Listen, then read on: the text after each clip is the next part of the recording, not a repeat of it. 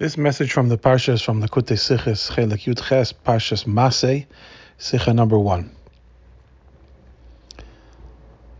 The need for a person to do tshuva after doing an aveira is very clear, but becomes all the more abundantly clear when a person reflects upon the fact that the Aveira,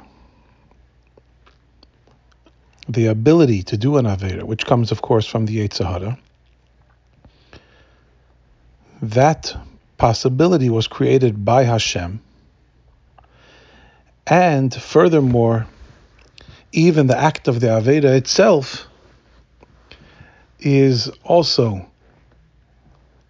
brought about by Hashem through my free choice, but it is enabled by Hashem Himself.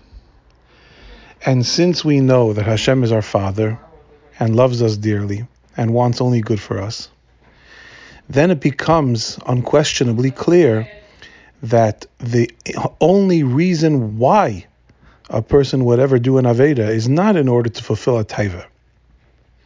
It's not because a person lost control the deepest, truest reason why a person does an Aveira, and they never know that this is the reason, is because of the incredible opportunity afforded by tshuva. By tshuva. And the Abishter who wants to be close, closer to us, even more than we want to be close to him, arranges that we should be able to do tshuva because nothing brings a person close to the Abishter like tshuva. So, although a person needs to exercise their free will and always choose the right thing and always choose the Yetzer over the Yetzer but in retrospect, after a person fails, he or she should know that there is only one reason for that failure. There is only one purpose in the failure, and that is tshuva. So, therefore, as much as a, an Aveira is unthinkable, an Aveira that is not followed by tshuva is even more unthinkable.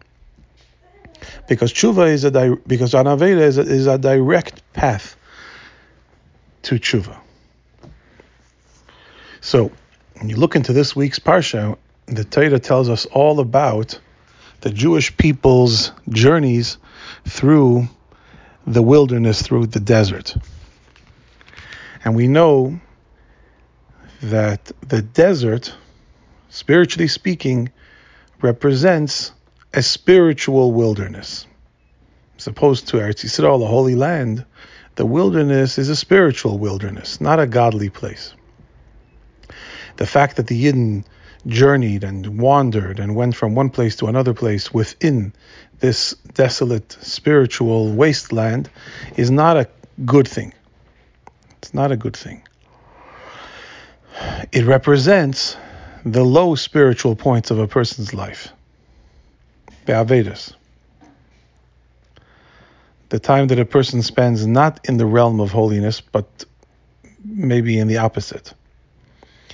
And yet, we have a Rashi at the beginning of the story of these journeys, of the Masei, of the, the journeys of the Jewish people, where Rashi says, Let me give you a metaphor to understand why the Torah enumerates all of these journeys.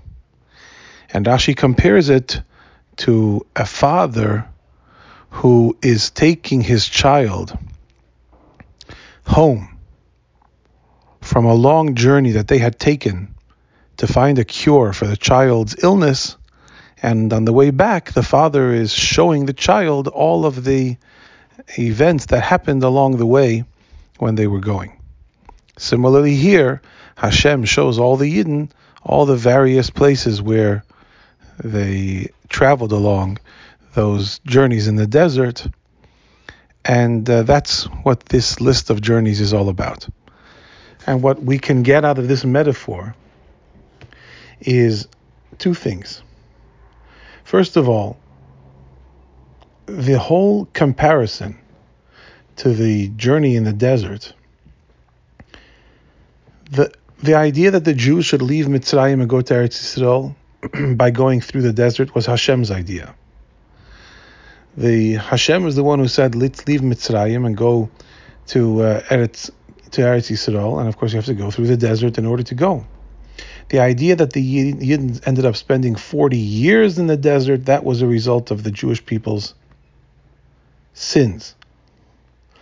And yet, in the metaphor, it says that the Father is the one who took the Son on this journey. So, all along this treacherous journey and this des- spiritual desolation, Hashem is with us. Hashem not only is with us, Hashem is carrying us. Hashem is leading us along this way. Even if it's not a good way, Hashem is there with us. And because Hashem is there with us, there can be no question that the entire arduous journey, as unpleasant as it may sometimes be, is for a purpose of loving kindness. That's what we get out of this metaphor that Hashem took us not only into the desert to get to Eretz Yisrael, but Hashem took us through all of the wanderings in the desert.